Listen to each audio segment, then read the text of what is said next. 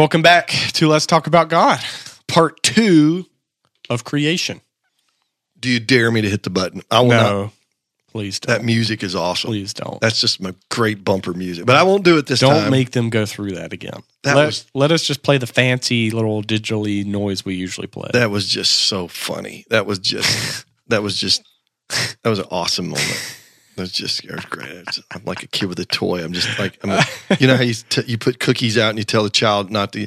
It's like my dog. My dog just is looking like if I'm holding a piece of food. If I turn my head, he's just going to snatch Get it. it, yeah. I just want to reach over there and hit those buttons, but but I'm not going to do it right don't now. do it. I'm It's just- crazy how dogs know what your face does. Like, Dogs know what your face does. they know like he's looking away. He looks with his face.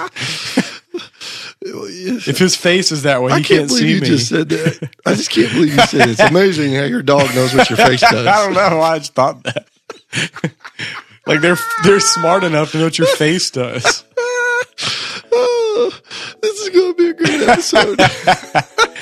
Oh boy, oh, okay. they're on the upper tier of creation. Oh no. I think we need to create a segue to, from this topic.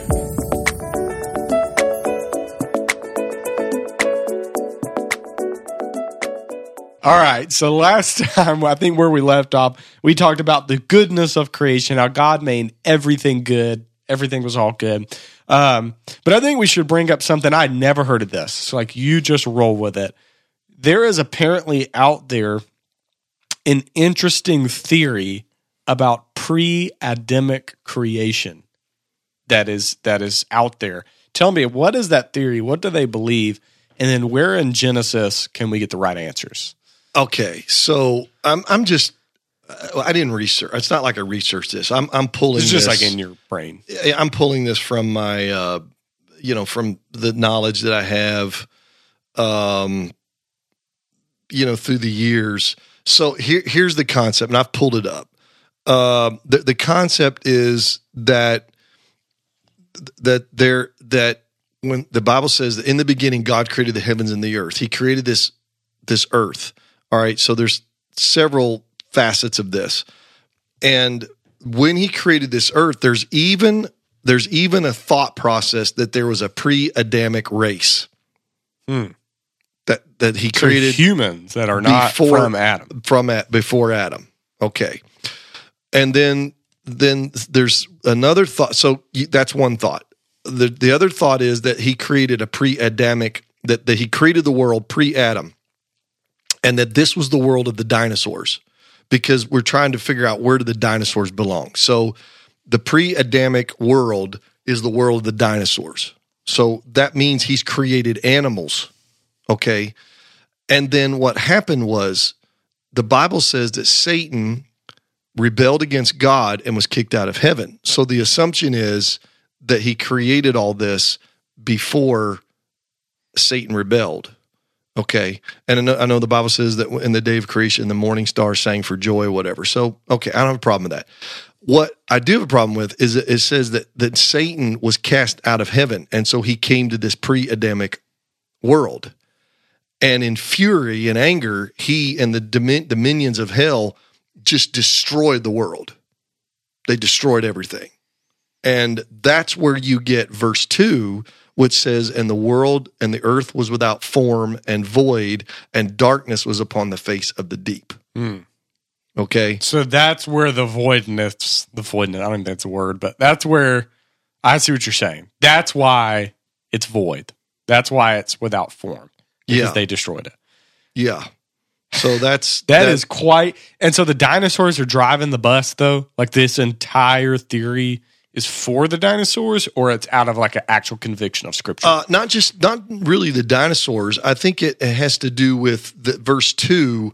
The struggle is in the beginning, God created the heavens and the earth. Okay, and the earth was without form and void. So they can't understand how is it that God created the heavens and the earth. That's what it says. But then there's water and there's darkness, and so they're trying to figure out well where did where where did that happen? You know how could he because it why why is it so i think it was an attempt to try to e- explain that i think there is a simpler explanation that's that's in the Bible, and I really lean towards this a whole lot more. Um, and and again, that's why we said in the last episode that this subject is so vast and broad.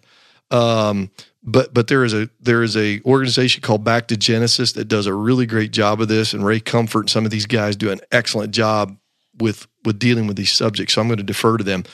But what I believe is that when it says in the beginning God created the heavens and the earth, that is a broad statement that also is not like that's not descriptive of a, an event only, but rather of a process of events. Mm-hmm. So in the beginning, God created. So what did he create?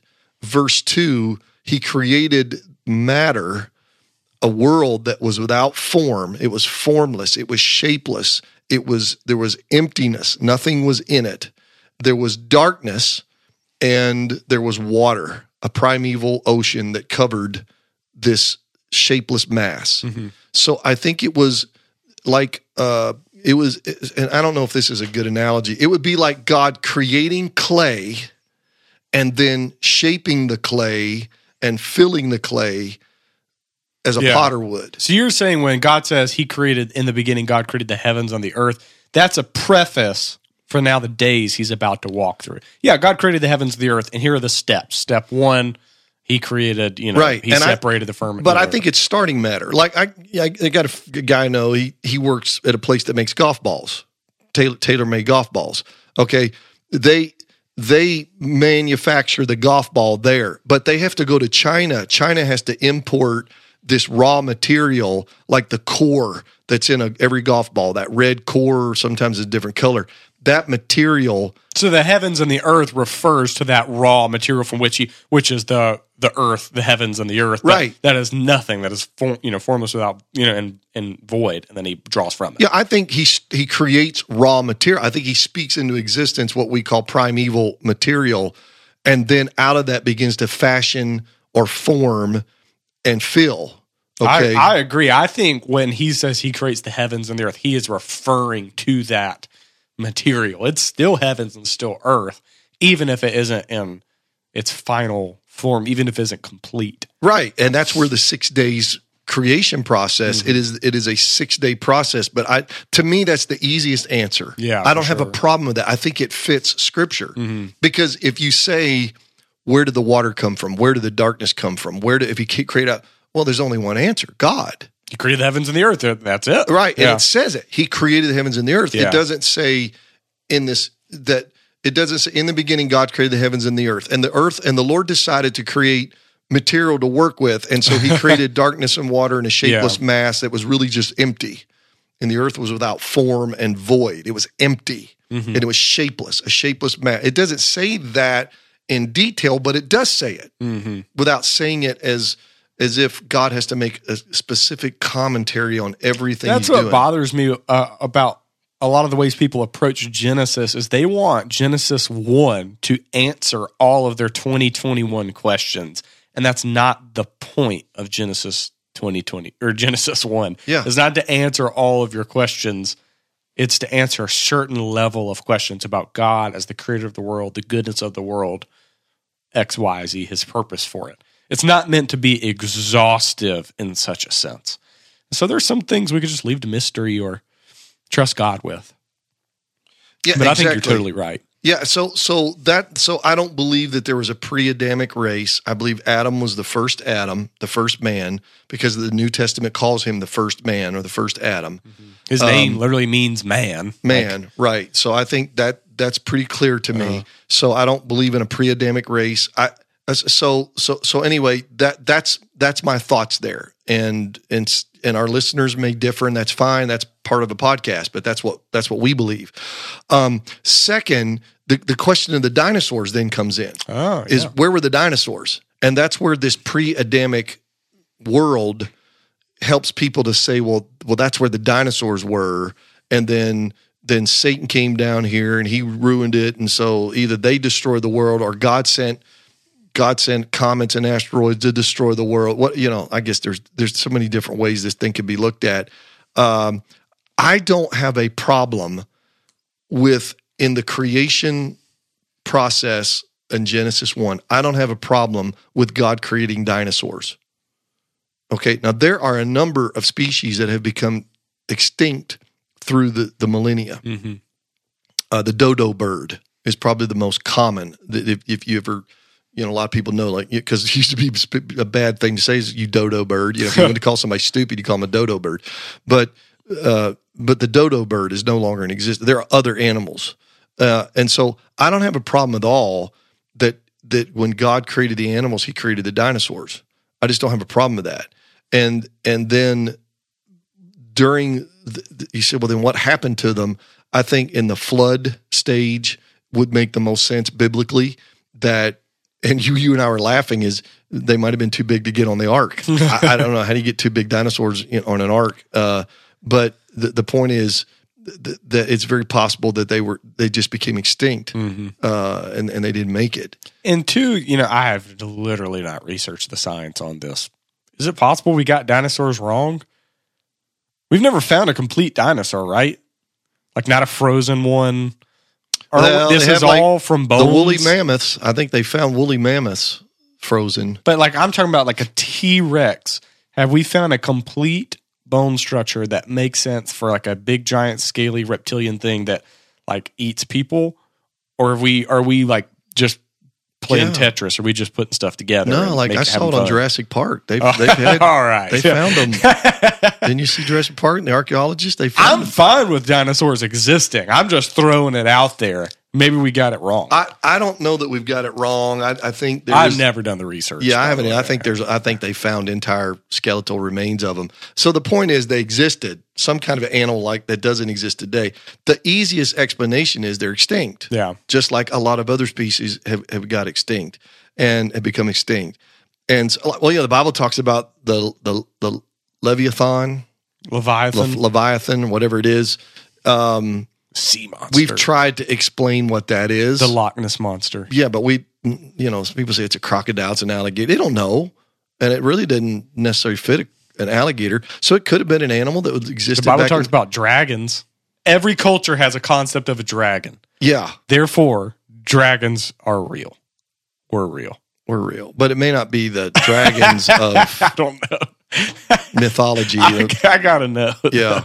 Someday. So, so, but my point is, I don't have a problem with putting dinosaurs during pre, like the pre-flood, Uh-huh. pre pre Noahic.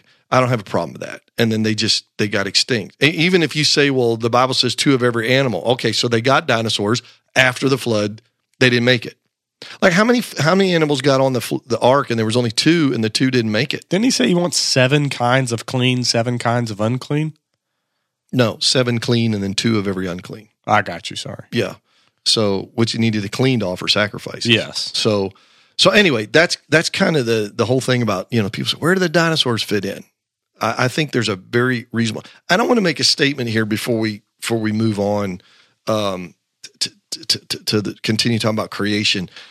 The- and I hope my list, I hope our listeners will really just zero in what I'm about to say.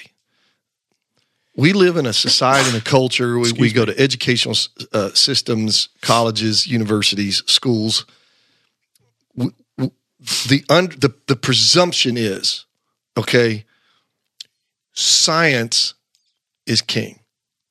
As Bill Nye says, science rules. Science rules. And I, Bill Nye is an idiot, and I'm going to say that on a podcast. Oh, I am- boy. he he You might he- need to edit that one out. No, he don't edit that one out. He's he went to uh, he spoke at a South Carolina teachers a meeting, big thing they did, and he walked in. The first thing he did in a South Carolina, here in the Bible Belt, he made a crack on that God on God. God doesn't exist, and I'm told the entire teachers group there, the workers, hundreds of people, they all got up and walked out on him, left him standing there at the podium by himself.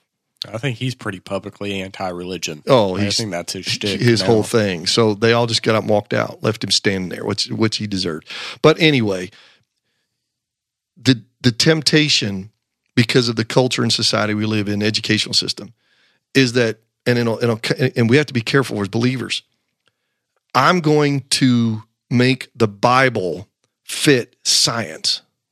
Okay, science says the Earth is billions of years old. Therefore, that means whatever I read in Genesis 1 has to be okay, it has to fit that. Mm-hmm. The, you know, the science says there used to be dinosaurs. So dinosaurs, I have to fit that into the Bible. I have to make the Bible, the Bible has to the Bible has to meet, meet up with sci- whatever science says, then that dictates how I read the Bible. That's not what we do. Mm-hmm. It's not how it works. Don't do that. Don't do that. Science should fit your Bible. Mm-hmm. You read the Bible and then you let science match the Bible. It's it is the word of God. It is not some empty book or some fictitious book or whatever. This is the living word of God. It is truth from the first letter to the last letter of this Bible. It is God's truth. So science has to match up with the Bible. So that's why I said when I look at dinosaurs, I'm going to fit dinosaurs. I'm not going to make the Bible fit the dinosaur period. I'm going to make dinosaurs fit into the Bible. Mm-hmm. Okay. And and and and so that's what you you have to be careful with. And then you even have to be so careful though that you don't you don't convolute the two. So the Big Bang theory is um, very popular now. Very that's in vogue. That's understood that that there was a big. So there are people that have said, uh, you know, facetiously, "Well, I don't have a problem with the Big Bang theory. God said it. Bang, there it was." You ever heard, you Yeah, never I've heard that Yeah, before. Heard bang, there it was.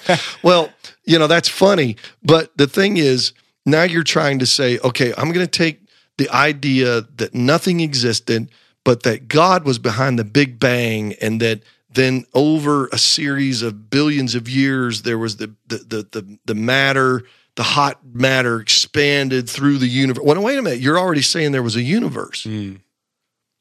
Well, okay, well then God created the the universe, but He didn't create the world. He just created like the universe, but it was empty, and then He did the Big Bang happen, and then He's like, no, that's not what the Bible says. The Bible says God spoke, and these things came into being.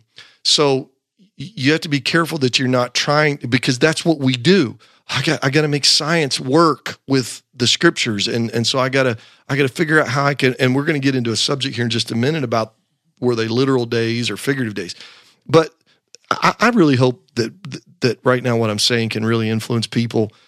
Once you go down that road, I think you begin to dilute your faith. Yeah. It's like I'm having to explain God. I don't have to explain God. Mm-hmm. God doesn't need my help mm-hmm. making him seem legit. Yeah. You know what I'm saying? Absolutely. Like God doesn't Yeah. need me to help validate his work. I, I gotta I gotta get I gotta get all these guys, professors and all these scientists over here to, to- we go together collaboratively. We're gonna we're gonna try to make God we're gonna make God work. I think of it this way. I, I have like a couple of things. W- One, the like, and I've said it multiple times. I just said it a few minutes ago. Genesis one was not designed to argue against 2021 atheists. It was designed to argue against polytheism in Moses' day. Genesis one has a particular theological purpose that the one, the singular, triune God purposefully made the heavens and the earth and it was good. That material isn't bad and it's not the process of random Egyptian gods or whatever ancient Near Eastern gods happening to make the universe. He's making a particular theological point. So that's one, in that you can't use something that was never designed to answer every last detailed scientific question and then ruin your faith over it. Let, Right. Let's relax. Two, it's it's worthless to always waste your time trying to compare the Bible to uh, you know science or critiques of the Bible. You need to be patient because science and even just modern study is always shifting and changing.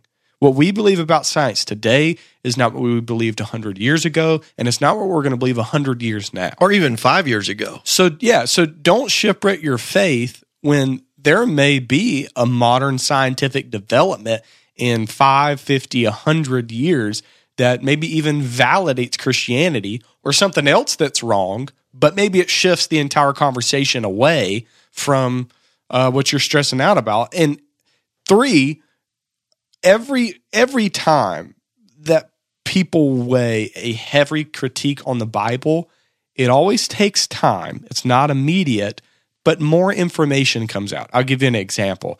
For the longest time, people said that there's no way that Moses could have been the author of the Pentateuch, the first five books of the Bible. They said that in Moses' day, human written language had not developed yet. And so it would have been impossible for Moses to write it down. This was a big critique on the Bible. Who was the author of the first five books? You know, maybe maybe questioning, can you trust it? Blah blah blah blah. After years of development and archaeological study and ancient studies, we found out that by Moses' day, written language had been had been had been in existence. Sorry, I just started a bunch. Been in existence for years upon years, and it is completely credible that Moses could have written down the Pentateuch. But you could have stressed out your faith if you would have taken the modern research. I say all that to say that every time there's a critique, slow down, be patient. God always reveals something that can then begin to validate the Bible. So I am not going to shipwreck my faith on what modern man says and will probably reject, evolve, or change in 5, 15, 50 years. And I'm going to trust God to do what he always does and reveal information that validates the truth, anyways. And that's where faith comes in. I mean, it's just it's a matter of choice. What can I can I believe God? Will I is is? His word divinely inspired to begin with? And so do I hold him? Do I do I cast myself and trust in Him and let Him worry about the rest? I remember one time reading because carbon dating is a huge thing. It's been around for a long, long time, and scientists really lean on it. And I'm not going to totally, again, I'm not a scientist, but I'm not going to sit here on this podcast and just totally try to discredit carbon dating. I'm going to believe that carbon dating can work up to a point. I'm also going to believe that carbon dating can be wrong. Mm-hmm. Just like a lot of measuring systems can be inaccurate. Mm-hmm. To prove the point, this happened years ago. Someone took a live mollusk, a live mollusk, and carbon dated it, and it was like tens of thousand years old, and it was still alive. so that was showing that carbon dating not is, always, yeah. is not reliable. Yeah. Okay. So can it work? Yes. I'm not the scientist, but I just never forgot that where they took a live mollusk and somebody said, all right, let's see if carbon dating it should show that it's mm-hmm. two years old, five years, however old the mollusk was. And it was like tens of thousands of years old. So, you know, that's why you can't make science king. You can't make science God. You can't say that science is always right. The humans around me are wrong way too often for me to put my trust in them. I'm wrong way too often for me to put my entire faith and religion in what other human beings have to say. Sorry, not going to do it. No, let it's not going to happen. And the Bible says, "Let God be true and every man a liar." Exactly. I mean, it's just it's it's the way it's the way it is. He's he's God. So let's let's tackle um, let's tackle seven day cre- uh, seven day creation. I would just want to read what I put in my notes. Okay. I'm deferring to dad on this one. Was it literal seven days or figural? What implications does this have? Is there a non literal seven day that, though you disagree with it, you understand how they came to that conclusion or maybe give it some credence or respect in any way? No. I'm deferring to you. No. So I'll start with where I believe. Uh-huh. I believe that God created the cosmos, the universe, in six days. And I believe they were six 24 hour day periods. Now, let me explain why. The way it's used in the Bible, it's used for a 24 hour day period. Okay. But even more specifically, this is where God did get in detail. Every day, he said the evening and the morning were the first day. Mm-hmm. It's a 24 hour period. So he didn't say, he did not say that, which could leave a lot of room for the the epical, I think that's the right way to say it, uh, uh, approach to this, which I'll explain in a minute. I really believe they were they were. The other reason I believe it is because he rested on the seventh day, which is a a, a clear divine mandate and example how you should work six days and then you should rest one day and not work that that is a divine design for humanity Okay. Even forget the remember the Sabbath day. From creation, you're supposed to work six days and then you're supposed to rest and give your body time to re energize and rejuvenate, etc. So that's a day. I live in days.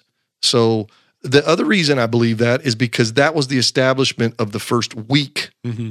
a work week. And I think that set days and weeks for Adam when he created Adam. That he said, I have given you a time structure. Let me tell you what just happened. This is what happened the last six days. Okay. And if he created Adam on the sixth day, what did Adam have to do the very first day that he lived? To rest. Never thought about that till right now in this podcast. Huh. The very first day that Adam was alive, his next first full next day, he had to spend time with God. It's good. Man, I- have never heard of I that have never thought, thought of about that, till before. right at this moment. Huh. Our podcast listeners are getting something I've never shared and thought in my life. That's a revelation. Huh. On the That's seventh good. day, he rested and spent time with God. Man. Pretty cool, isn't it?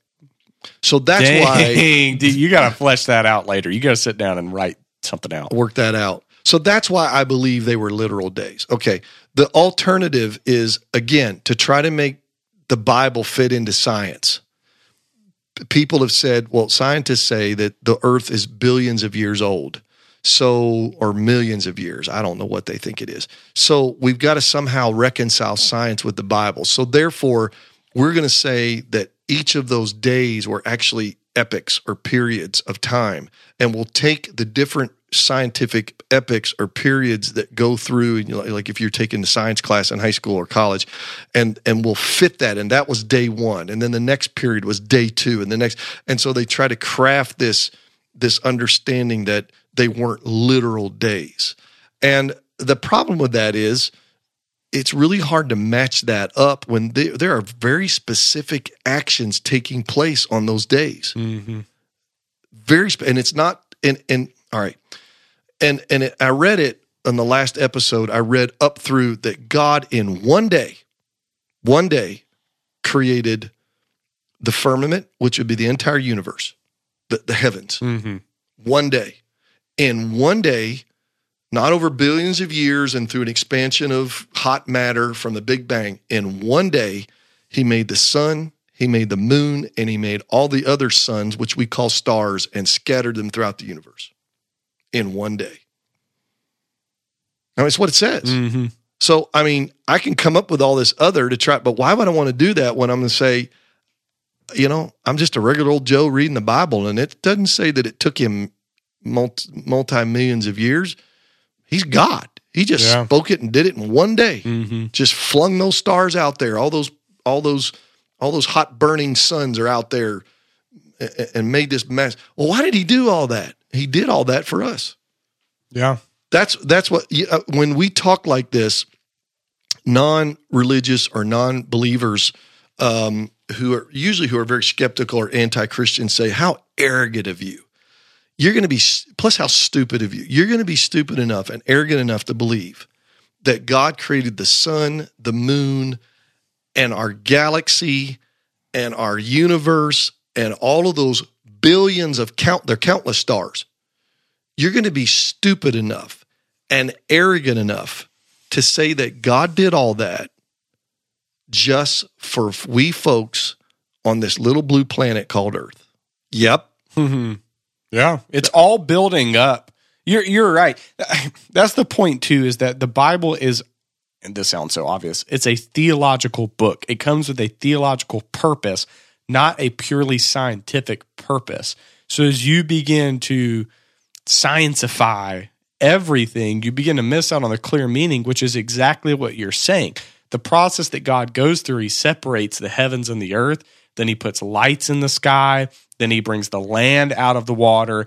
Then He's putting like the actual like stars, sun, moon in the sky, which not only assist with light, but with our concept of time and days and things like that. Then he's putting the plants and everything for human life.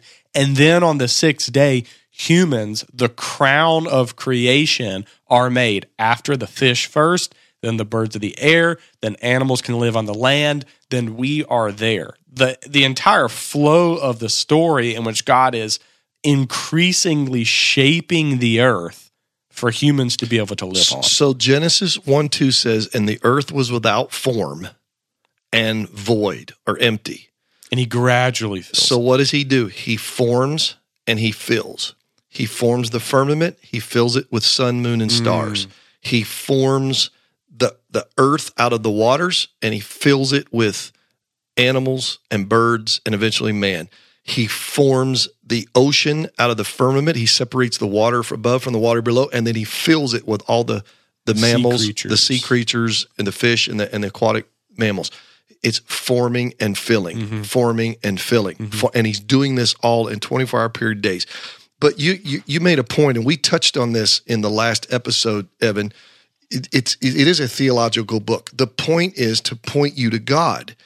And this and when you take science and you become totally scientific but you also become anti-theistic or non-theistic and you mm-hmm. remove god from the equation then you've got to come up with these answers.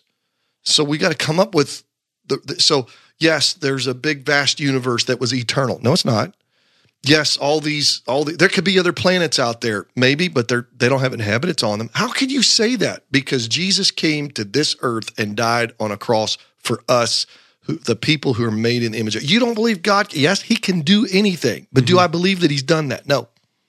I don't. I think he sprung all of that out there. The sun gives us the, the light in the day and the moon the light at the night. The moon controls the tides and the oceans. Uh, the, the sun we rotate around the sun. That gives us years. The earth rotates to give us days. We have our seasons because of the sun. We have the stars in the sky that light up the sky at night which just one big black mass. But no he put all those stars out there for us to gaze at and we can build telescopes and look at and study them. And um, we we guide our ships by the north star. Uh, we, we have these planets that we can look at and develop this whole field of astronomy yeah, I, I believe he did all that for us. And I, I don't think like I'm arrogant and I don't think I'm stupid. I just think that God did this and he did it for us. And but and then we have to ask, well, what are we? Well, we are the image of God on earth. When we say we're the crown of creation, we're not being self-important, but God is is slowly, methodically, intentionally establishing this kingdom, builds all else, and then he sends those made in his image to do what? To take dominion and rule over it. Well, before we go there, let me touch on one more thing that segues to what you're talking about. And I think you touched on this.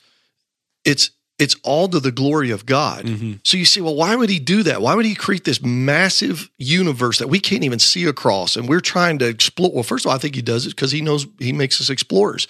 But I think more so, the heavens declare the glory of God. Yeah. So, you know, you don't call me arrogant and stupid. I, I just believe here's a here's a thought that God would do something that massive. It's massive to us. It's not to him. He holds it in the hollow of his hand. Mm-hmm. But it's massive to us. Why does it seem so massive and broad and oh, it's just it's you know, oh, it's just unbelievable. And there's these stars are billions of miles away, light years. And oh, he did all that to say there must be a God.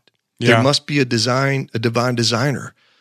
How can all this be working? How can the sun be tilted at just the right angle? If we tilt one degree one way, we'll burn to a crisp. If we tilt one degree the degree the other way, we'll, we will freeze to death.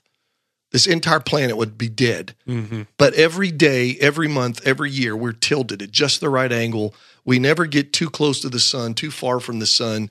We never miss a revolution of the earth. How do you explain that? Well, scientifically, yeah, we could come up, but you got to say there's there's a God that did this, which that's the point. It makes us go back to God. Mm-hmm. It makes us say when we look at creation, there must be a designer, there must be a God, and He is glorious. There's nobody like Him. Mm-hmm. He- We should worship Him. Yeah. We should talk about Him. Yes, let's have science. Let's let's let's let's search out what He's done in science. Let's express His glory in art and music and whatever else. But boy, most of all, let's recognize Him and let's worship Him and see Him for who He is. You know, you and I were talking about this.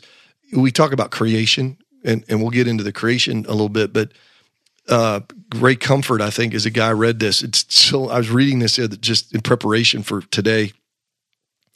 The eyeball, if I remember right, your eyeball has 40 systems in it that are operating, working together, interlocked. 40 Wow. so that your eye can the, the greatest lenses that we have in this world that we've ever created don't even remotely come close to the eyeball Mhm. and all of these systems are working together uh, thousands of ways so that you and i can look at each other and look at our notes and look at this microphone and and the thing is they want to say well that happened by evolution that that that in creation it it that it wasn't created that we evolved from you know the the the primeval slime and and then the, we we you know whatever came out of it and then the next thing and, and then the amphib- um, excuse me then the monkey and then whatever. And then all of that evolved over millions of years. It evolved and got better and better and evolved. okay so let's just for a second say that's true for a human. Then how is it that the monkey, the kangaroo, my dog Bodie, the bird, the smallest, tiniest, teeniest being that has an eyeball, how come we all have the same thing with the same system working? So you're going to tell me that every species developed the exact same eyeball with the exact same 40 systems interlocked, working exactly the same in every creation. Now, you're going to tell me that that can happen? If that's true, let's go buy a lottery ticket Hmm. Yeah. because the odds of that happening are just. And so, if you're just going to go by science, then you've got to come up with an explanation for that. Okay, well, macroevolution and yes, species change and they they. Okay, yeah, but you can't prove macro microevolution. Yeah, there is microevolution. Species evolve. I remember somebody said one time we may just one day lose our pinky toes because we don't really use them for anything. I've heard of a people who lived on an island with like a, a lot of water, like all around. Well, obviously, it's an island, but they spend a lot of time in the water, and the specific people have developed webbing in between their toes and lungs that are capable of holding more air. That's crazy. It's insane. But that's microevolution. Yeah, adapting to your environment but, slightly. But but macroevolution is where a kangaroo becomes a human. Mhm. Okay, when and that you just don't see that. That just is. But that's the only way you can explain it. So so my point is, friends, listeners, we got to get our eyes back on God Mhm. and let God be God and let Him be the designer, let Him be the creator, let Him be the supernatural force that is so vast, so complex, so beyond us, so glorious that He can just speak. and Entire universe comes into existence. Mhm. That's pretty cool. That's good. All right, so let's talk about the image of God. So- that's kind of in your neck of the woods. Yeah. So, and we kind of touched on it just a little bit, but um, you know, the the final creation, if you will, are they're humans, and God says that let us make man in our image. In our image, let us make them. You know, male and female, let us make them. So God makes male and female in His image, and this means Are you going to touch on the whole "let us make man" and well, our that's uh, obviously a sign. to- That's a uh, reference to the Trinity as well. Let us make man in our, our image. image. So there you have God the Father, God the Son, God the Holy three pers- persons, which we talked about in the last episode. But I mean, that's a lot of people don't even maybe see that. exactly. So, Anyway. sorry, what? Go ahead. Uh, so we are made in God's image, and we're made after everything else is created. And God specifically tells humanity to multiply, to fill the earth, and to subdue it. So our entire purpose as human beings is to multiply, to make other human beings, to fill the earth. So humanity starts in the garden, but they were never meant to stay there. They were never meant to remain in Eden, but they were meant to take Eden everywhere with them and then to go and to fill the earth. So the goal of humanity was to be uh, really in the image of the invisible God and to spread his image and his dominion, subduing, ruling of the earth, and to spread it everywhere. We are to be people who spread God's kingdom, God's rule, God's image, God's character, who God is, his will, his ways, and spread it throughout. So all those people on that TV show about Alaska, the last frontier, uh-huh. Why would anybody want to live up there and Yep. all that snow and sub temperatures? Is that God? They're doing the will of God. and and that's why I think the Tower of Babel is such a pernicious, if you will, rebellion against God. all of humanity unites together in a, se- a single place and tries to build a tower to God, God changes their languages and ships them out into the world. God, in a sense, almost forces sinful humanity to uh, go and to subdue the earth because of what they're doing. I, I know this. I hope this won't alienate any of your listener. Just don't. Just forget. But I read an article by Tucker Carlson, who's you know a guy on Fox News, uh-huh. and I know he can be controversial. I, I think usually he has a lot of common sense. I think the guy has a lot of common sense, but he did this whole thing, which is what he does every night. You know, he does this whole thing. He did this whole thing on why cities are are so bad because you lock you lump all these people together. you have crime. It's dirty. It, there's smog. It's it's loud. It, and he said there's this part of people that want to just get out and they want to be in wide open spaces. They just want to get away mm-hmm. from people and move out. And and it's kind of like what you're talking here is there's just something inside of us to just yeah you know, to, to to get to get out. But um, so, so let me ask you this before you get into you know this whole thing. I'm going to ask you, what do you think it means when he says that God made man in his image? So we actually have an episode on this. So I would like encourage you to go listen to that episode. I don't remember the, the number, but I think it means that we reflect God in our character. So God obviously doesn't have eyes, a head, ears, arms, leg. So it's not visible but it's a reflection um, in our character and a reflection in our purpose. So essentially, if an alien came down and they saw the way that we um, treated the earth and treated one another, they would see God's character. So they would see people that are gentle and humble and loving and uh, kind creative. and patient and creative. Yeah. They would see people who Forgiving. are rational. So the animals aren't made in the image of God because they are irrational. I think part of us is that we are rational. I think human language, um, you know, God spoke, God is the word. I think the fact that we can speak, um, the fact that we are creative, that we share in God's creation. Um, I think it was um, St. Cyril of Alexandria, who said that one of the ways that we most participate in the image of God is through childbearing, because it is a way in which we participate in the very creation of God. That you and I play a part by God's grace in creating an eternal human soul. I mean, that is really powerful. Mm-hmm. And we share in the very creativity of God that we actually play a part in creating something through procreation, giving birth. Yeah. yeah. I mean, what an honor and uh, something that's absolutely incredible. So, so I think that that is um, that that is a way in which we we share in the very image of God and reflect Him and His purposes. And you could even say um, uh, marriage. I would say in the sense that you know I, I, don't, I don't know if this is getting too creative here, but we know that marriage is a, a sign and symbol of Christ and the church, right? And so there is a sense in which we at least reflect God's eternal purposes, even through marriage and childbearing and things like that.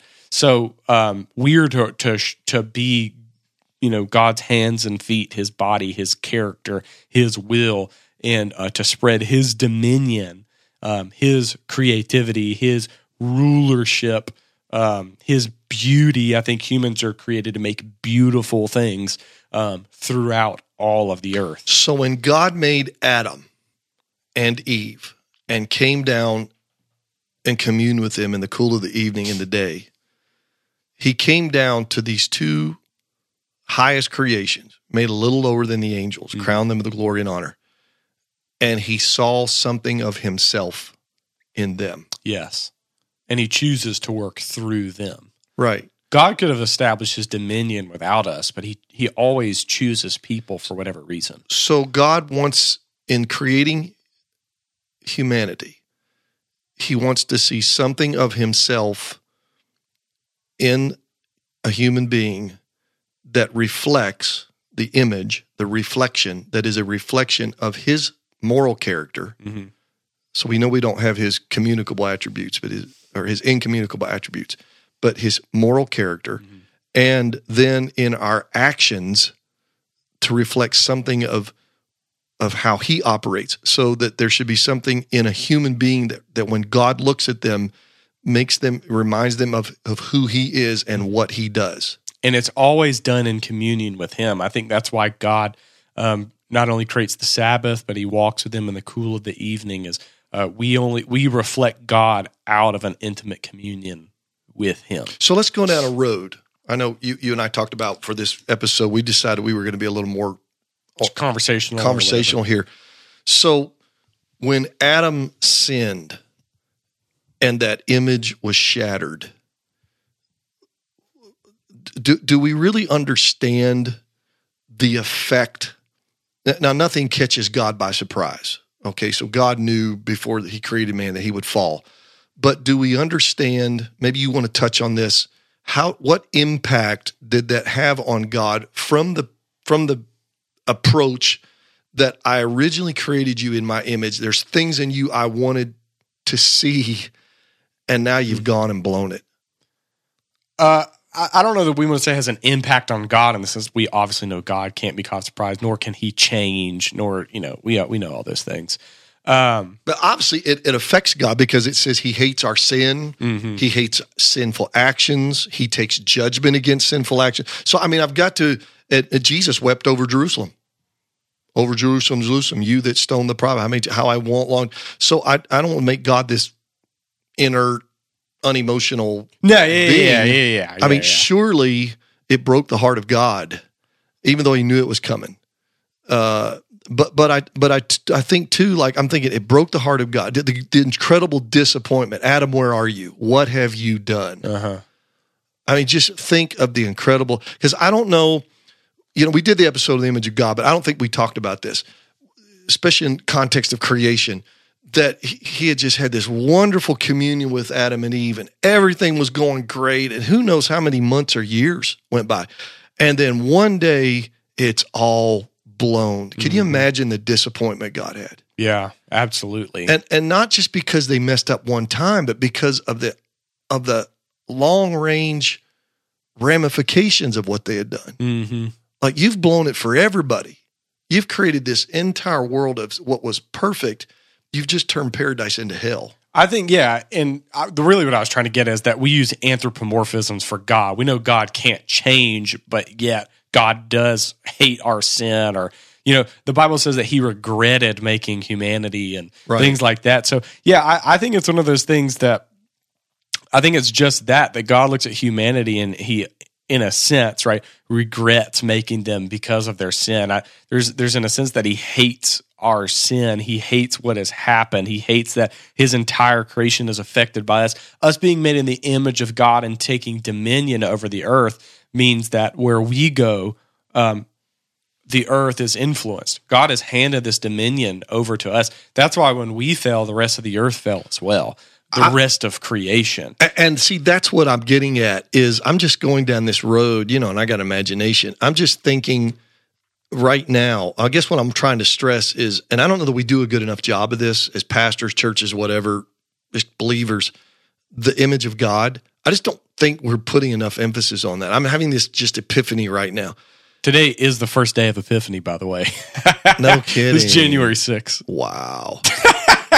That's just being Let's say it All right. backwards. Wow. Anyways. Um, so the image of God is shattered. What he wanted, what he intended has been destroyed by Satan and sin. He immediately, instead of just balling us up like walling us up like a wad of paper and throwing us in the trash can, immediately goes and kills two animals Mhm. and sacrifices their lives.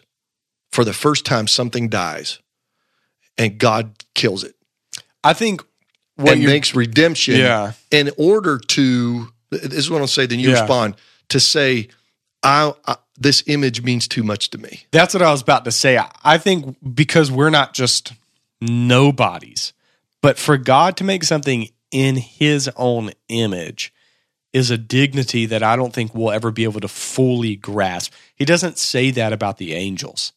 He says that the angels are higher than us. We were made a little lower than the angels, but what the angels don't have is the very image of God that we were created to commune with him and reflect him in such a powerful way. And so when God makes us, even in our sin, he hates our sin. He pronounces judgment on our sin, but God loves us as people he's made in his own image to reflect his kingdom so much that instead of just destroying us, you're right. He chooses to redeem us. He promises Eve that.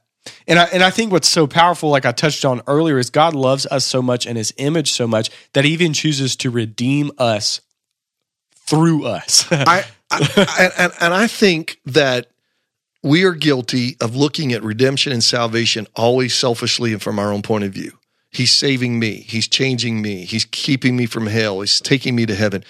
I'm looking at it right now from God's point of view is, yeah, all that's going to come with it. But I got to restore this image. I'm looking from God's point of view is I created y'all f- for a purpose. mm-hmm. And that purpose is to reflect me in your character and who you are and what you do. I got to get that back. Yeah. And here's the lengths I'm going to go to. I'm going to kill two animals. I'm going to cover your your your your bodies, your nakedness, but I'm also going to cover your sin with that animal's bloods. I'm going to set in motion a sacrificial system, and I think that's why Abel was righteous and and Cain wasn't because he tried to he tried to restore the image through works, and Abel offered sacrifices. Or you really, he just continued to reject God's image. He wanted to do things on his own terms, right. not God. So that's what I'm thinking. He, he he he was doing it the wrong way. Okay, then along comes which we know sacrifices were offered through the patriarchal period. hmm You know, Abraham pitched his tent and built his altars.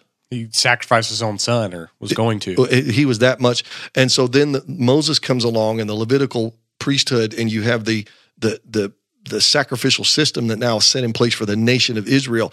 God is constantly through humanity from that moment saying, "I'm doing everything I can. I got to get that back." I want, I desperately want to redeem these people made in my own. I want image. the image back. For for my glory and for their good. Right, but but that's the point is we're always saying for my good, for us, God did it for me, he died for me, he died. No, yeah, okay, all that's true and that really works in presenting the gospel.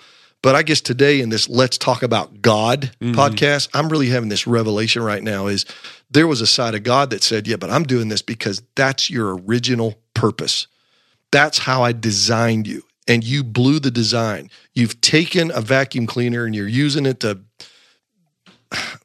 do something dirty, you know, whatever. And you, do the opposite. yeah, you're doing the opposite with it. I'm I designed you specifically. Okay, you're you're a brand new Tesla loaded out luxury car and you're out there mudding in the field.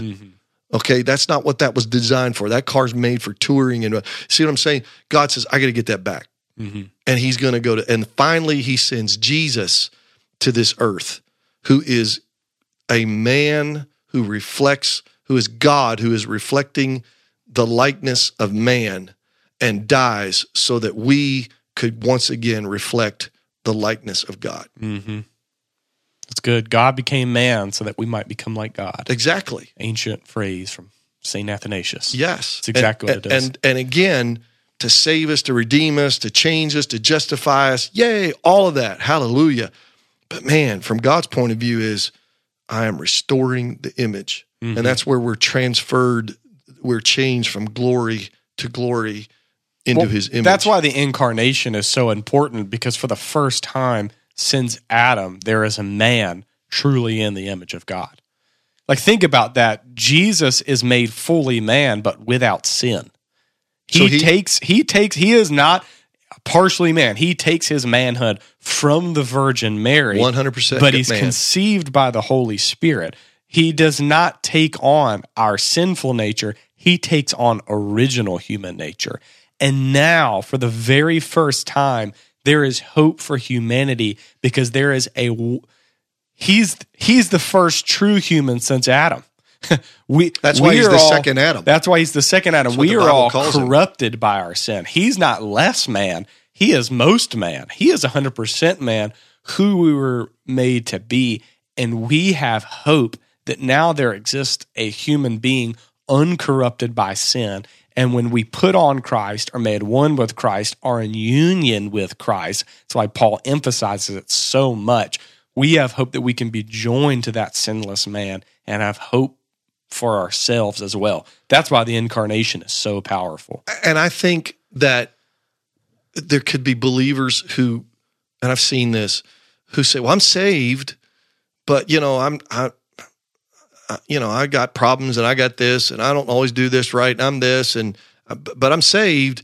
And I'm like, "No, you're more than saved. You're, the image of God has been restored in you and is being restored. and is in being restored. That sanctification, and it's a lifelong process. And when you're glorified, it'll be completed. Mm-hmm. But but don't shortchange yourself.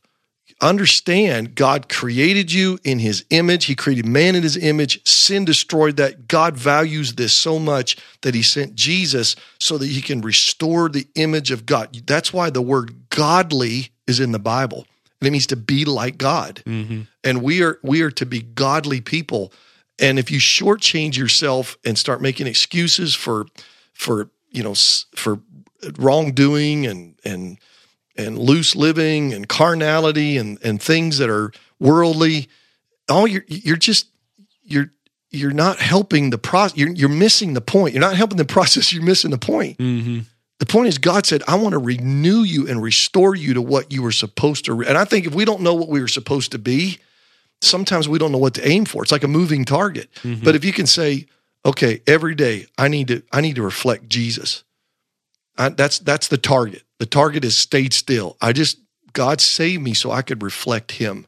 And I think that plays out in a number of ways, and that's why I'm glad, I'm glad we did our episode on vocation. Is that that not only plays out in morality, right, and and not sinning, and and also working righteousness, bearing the fruit of the spirit, but it works out in vocation. Is that to be the image of God is to subdue the earth, to take dominion, often called the cultural mandate. That's why we see the first human beings.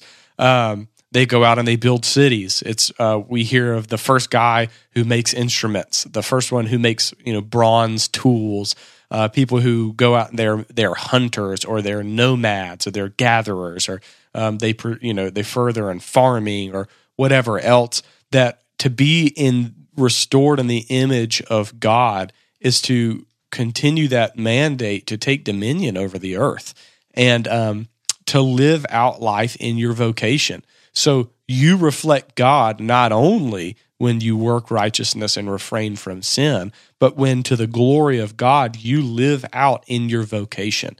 And so when you create art or you uh, work with your hands or you um, start a family or you help further the good in your city, when you love your neighbor through your vocation, you are reflecting the image and the glory of God and what God has told you to do. God did not call us to be monks that hide away and aren't visible, to, but to reflect the creativity, the work, the image of God in your When, vocation. when you help somebody, when you forgive somebody, when you give them hope, when you give them the truth, But even think apart from that, when you go to your job, you reflect God.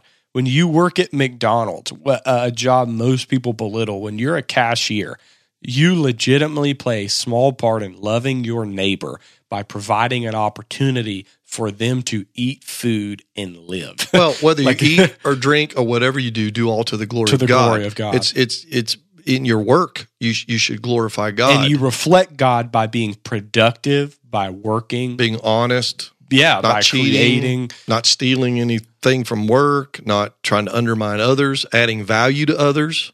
Absolutely. So, in everything that you do, whether you view it as explicitly moral or not, or spiritual or not, it is spiritual. It is, it is good, and it reflects God's glory.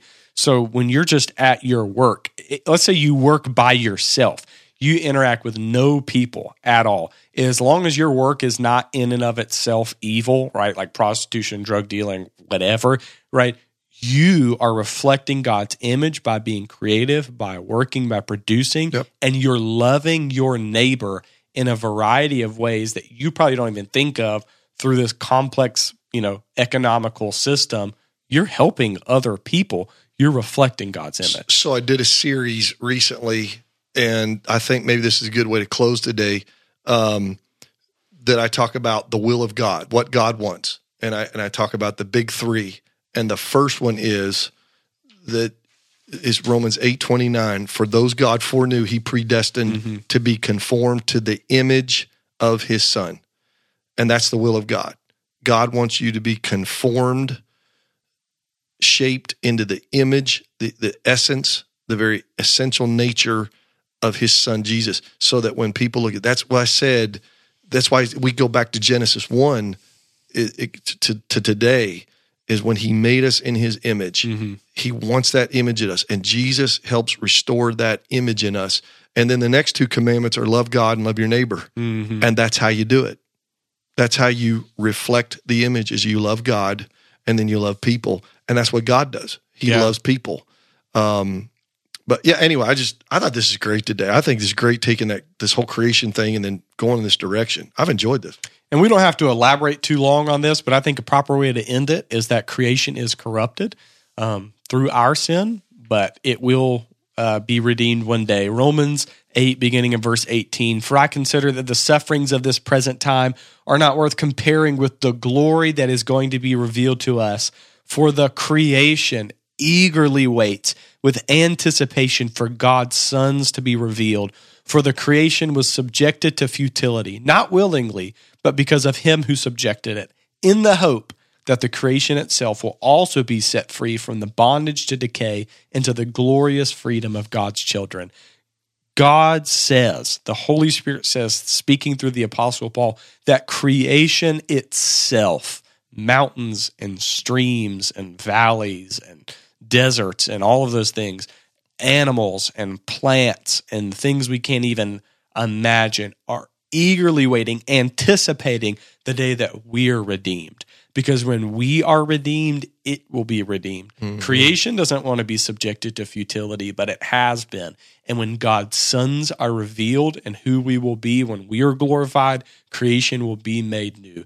Creation is good, and there is a day that when we, creation stewards, are made new in God's glory, it will be redeemed along with us. And we will live out that initial purpose we were made in to rule over and subject to us a good, incorrupt, perfect creation. when we're glorified okay when we're when we reach that place where we are beyond sin and death no longer touches us and i think that's when we fully reflect the glory of god mm-hmm. it's the only way we can be glorified Yeah. then the bible says that we come back to this planet and it says that the glory of the of the lord will cover the earth as the waters cover the sea Yeah.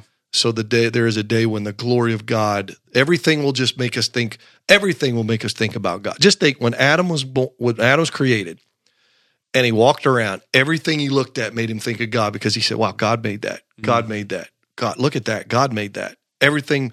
And we, I don't think we do that today. I mean, I do sometimes. I'll, I'll get up in the tree stand and early in the morning, or go outside and the sun's rising. I just makes me think of God. Mm-hmm. But the day will come when everything will make us.